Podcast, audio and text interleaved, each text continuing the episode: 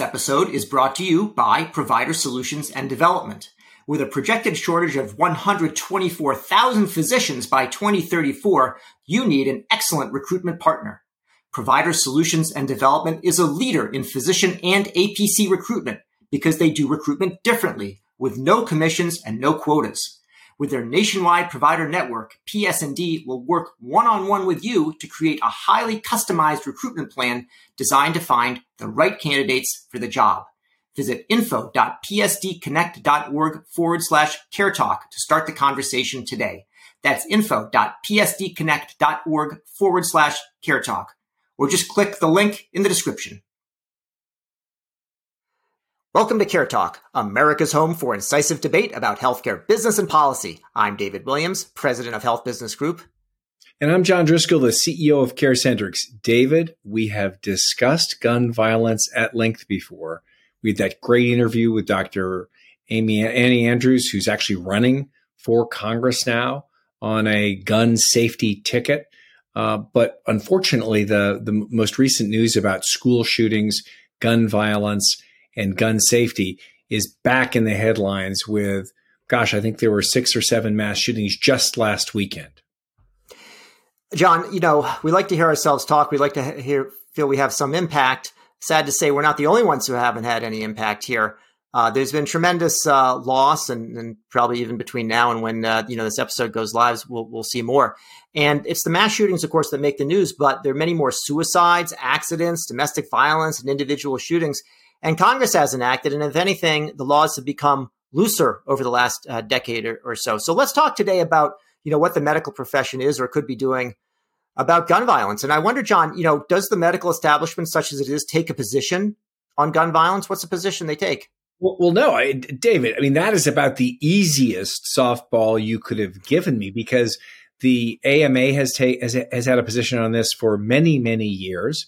Pediatricians have been leading on this issue. Um, in fact, the, the one of the big arguments uh, uh, bureaucratically has been the Republicans' unwillingness to fund uh, just research into this area as a public health issue. But every public health department in in in the country, every public health research area ha- has interest in this because doctors have been very focused on the dangers of uh, the epidemic uh, that's that that uh, the, the that that grows and declines but grows in scale every year for for for many many years now. And you you just and, and the and the literature is is is actually rich with dangerous and somewhat terrifying statistics particularly if you compare the level of gun violence in the US where you've got more guns than well much more many more guns than people than any other industrialized country. And doctors actually have been leading in with with a number of different initiatives to research it to to fight it and to frankly create a situation where access to guns and ammunition are a little a lot safer. Um, and I, and I and I but but I guess my question back to you is just because the doctors are in the lead do you think you know we're making any progress well, we, I don't think we've made a lot of progress. I think we've gone uh, backwards, and you have to be pretty optimistic to think that much is going to happen. I don't think anybody expects a comprehensive solution, but let's talk about some specifics, some maybe some small steps. And there is um, a bill passed by the House that's being discussed in the Senate, and the American Medical Association came out in favor of some specific elements in it. One is to increase the purchasing age for semi-automatic rifles from 18 to 21, keeping in mind uh, you know, an 18 year old is not allowed to buy a handgun, but they can buy an AR-15. Uh, banning. Uh, they're not allowed. To, they're not allowed to drink, and they can buy a military assault well assault weapon with you know large capable of handling large magazines, and, and whose sole design is to damage people's internal organs. Yeah, I mean that's what that's what these are for. It's not just a dangerous product; it's a, it's a product designed to kill. So these high capacity uh, ammunition magazines. That's one of the uh, issues, and bump stocks uh, that came up briefly before. There's ghost gun loophole. I don't think is such a big deal. And then um, there's this other one about a federal requirement for safe gun storage and establishing strong penalties for any violations. Now, this in and of itself is, I don't think, going to get that far. You know, the idea is that um, a lot of a lot of violence is done with guns that are stolen. So the idea is well, if you make it harder for people to steal them, there'll be there'll be less violence there. That's kind of indirect, but I think it's actually going in the right direction and points to the possibility of an American solution here, which is you know suing people into submission uh, for causing damage, whether that's somebody caused damage with a gun that you own or holding manufacturers responsible or something like that. That's the only way I can see we get anywhere. Well, I, I think that there is the. I'm actually slightly more optimistic than that. I mean, the the it's only in the shadow of great tragedy, great great gun tragedy, that we've actually made some modest progress. There was modest progress after the murders of our, our political leaders in '68. Um, there was a modest progress even with a Republican administration and legislature in the state of Florida after that horrible shooting in Parkland. Um, there are and, and there is consistent incremental modest progress around gun safety and sensible gun safety legislation at a state level that's been really led by Moms Demand Action um, at, at, a local level. Uh, you saw in the state of Colorado, um, there was a they passed a red flag law and modest restrictions uh, uh, on purchasing um, assault weapons and and and, and ammunition. And uh, two uh, dem- the two two Democrats who voted for that to in the state House State Senate were turned out of office. Moms Demand stayed in that state, organized, and actually turned over four or five seats back into Democratic hands, really focusing almost exclusively on issues of gun safety, and were successful uh, at actually passing things like red flag laws that take the guns out of people who are acknowledged to be unstable or in danger of self to others. Uh, the red flag means that the guns are taken away by the the, the, the police authorities.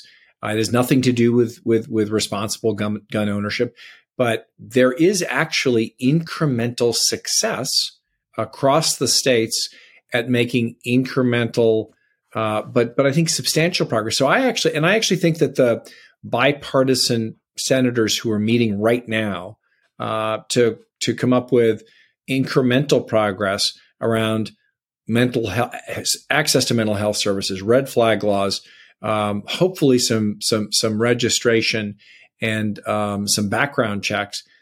Any any of this is progress, David. And I wouldn't I would because we can't get the best solution doesn't mean we shouldn't take something and something some and some progress we have seen ac- across the country, even in, in, in red states as well as blue states.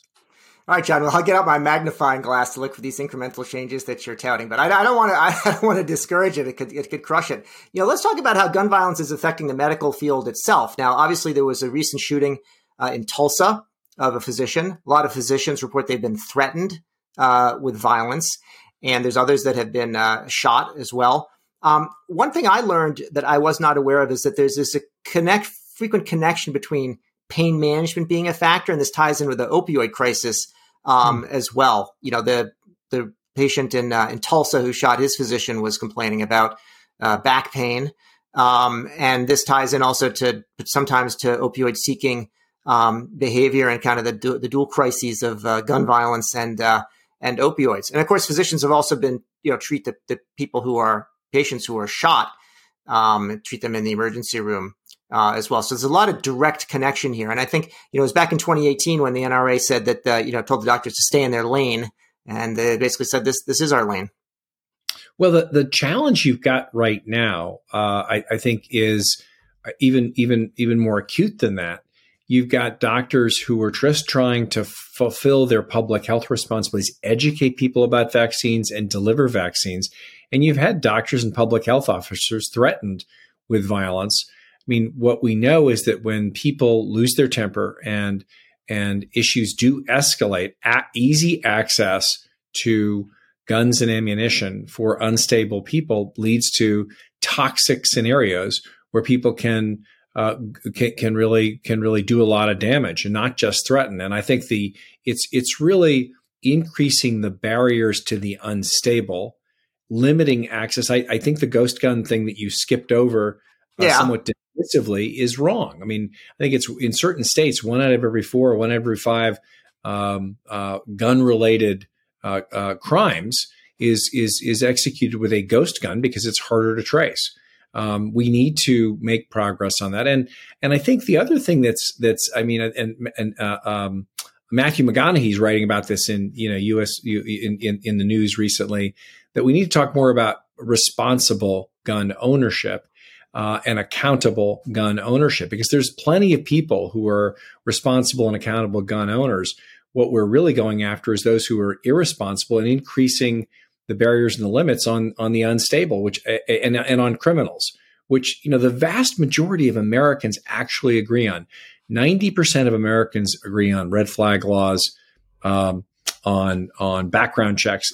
The majority of the NRA agrees in this. This is really a, a, a corrupt, broken part of our political system that we can't make progress on this. But I just because major progress, but I don't think you should diminish the good work of incrementalism, even if you have to take out a little bit of a magnifying glass every now and then, because you know the the uh, uh, you know the arc toward justice and all that stuff. I mean, we I, yeah. I don't think we should we should we should we, we we and we honestly, David, we have to make progress. We're letting down our kids. I mean, it's it's crazy. Sean, I've spoken like a true optimist. You know, I don't know. You know, there's all this approach on you know keeping guns away from you know mentally ill and so on, but a lot of it has to do with John. People that are you know they're taking these uh, involved in the mass shooting, they're not necessarily mentally ill. They're just angry, and they happen to have a tool around instead of putting the fist in somebody's face. Uh, you know that is that is deadly uh, in the way that uh, you know that was in, uh, in in a war that you'd be able to use. So I am not very. Um, I am not very optimistic uh, about again, that. Again, you're you know you're, you're there's there's some there's some great organizations that that, that grew out of the, the, the horrible tragedy at Parkland, and one of them actually works with local police departments to help identify children, uh, high school students, college students who are at risk of of of, of losing of, of losing it, and and and getting them out of the mainstream and getting them the help they need. No, I actually think I happen to be very strongly in favor of gun safety, and, and I would be much more aggressive legislatively. But we've got a lot of angry, pained, and broken people. And I think if we can use the tools we've got to identify them and get them away from guns and to help with again i wouldn't that, that's progress david and and there there are hundreds and hundreds of examples where it has helped people not get into those confrontational situations that can lead to death so john we're 10 years after sandy hook uh, gun violence has gotten worse. Laws have gotten looser. Now, in 10 years, it'll be 10 years since Uvalde and a number of other things. What will we be saying then? Are we going to be saying we made progress, we stabilized, we made incremental progress, or we continue to go backwards? What do you think? Oh, I think we're definitely going to make progress. I don't quite know how. I don't quite know when we're going to see substantial moves, but every major move, whether it's around around social justice, uh, uh, around peace, around innovation, the pressure grows for a long time and then there is major progress. I also think the technology around how to make guns safety more safe uh, and making the identification of who's using them more clear will make it much tougher to commit crimes and uh, hopefully much easier to prevent the uh, inappropriate use of, of a gun, like of allowing a gun anywhere near a child. Uh, and I, I think we're definitely going to make progress. We, we can make progress today. And I'm seeing modest movement on the politics locally, modest movements in politics nationally. Let's let's let's build on that. All right, John. So, I'll, although I think you can tell, I will take the more pessimistic view. I really hope that you're correct, and so I'll say I think we're probably going to it's going to continue to get worse. But I do would say if there is going to be progress, kind of technology and the lawfare uh, element of it, I think are are both going to be uh, well, necessary. We need some new new techniques.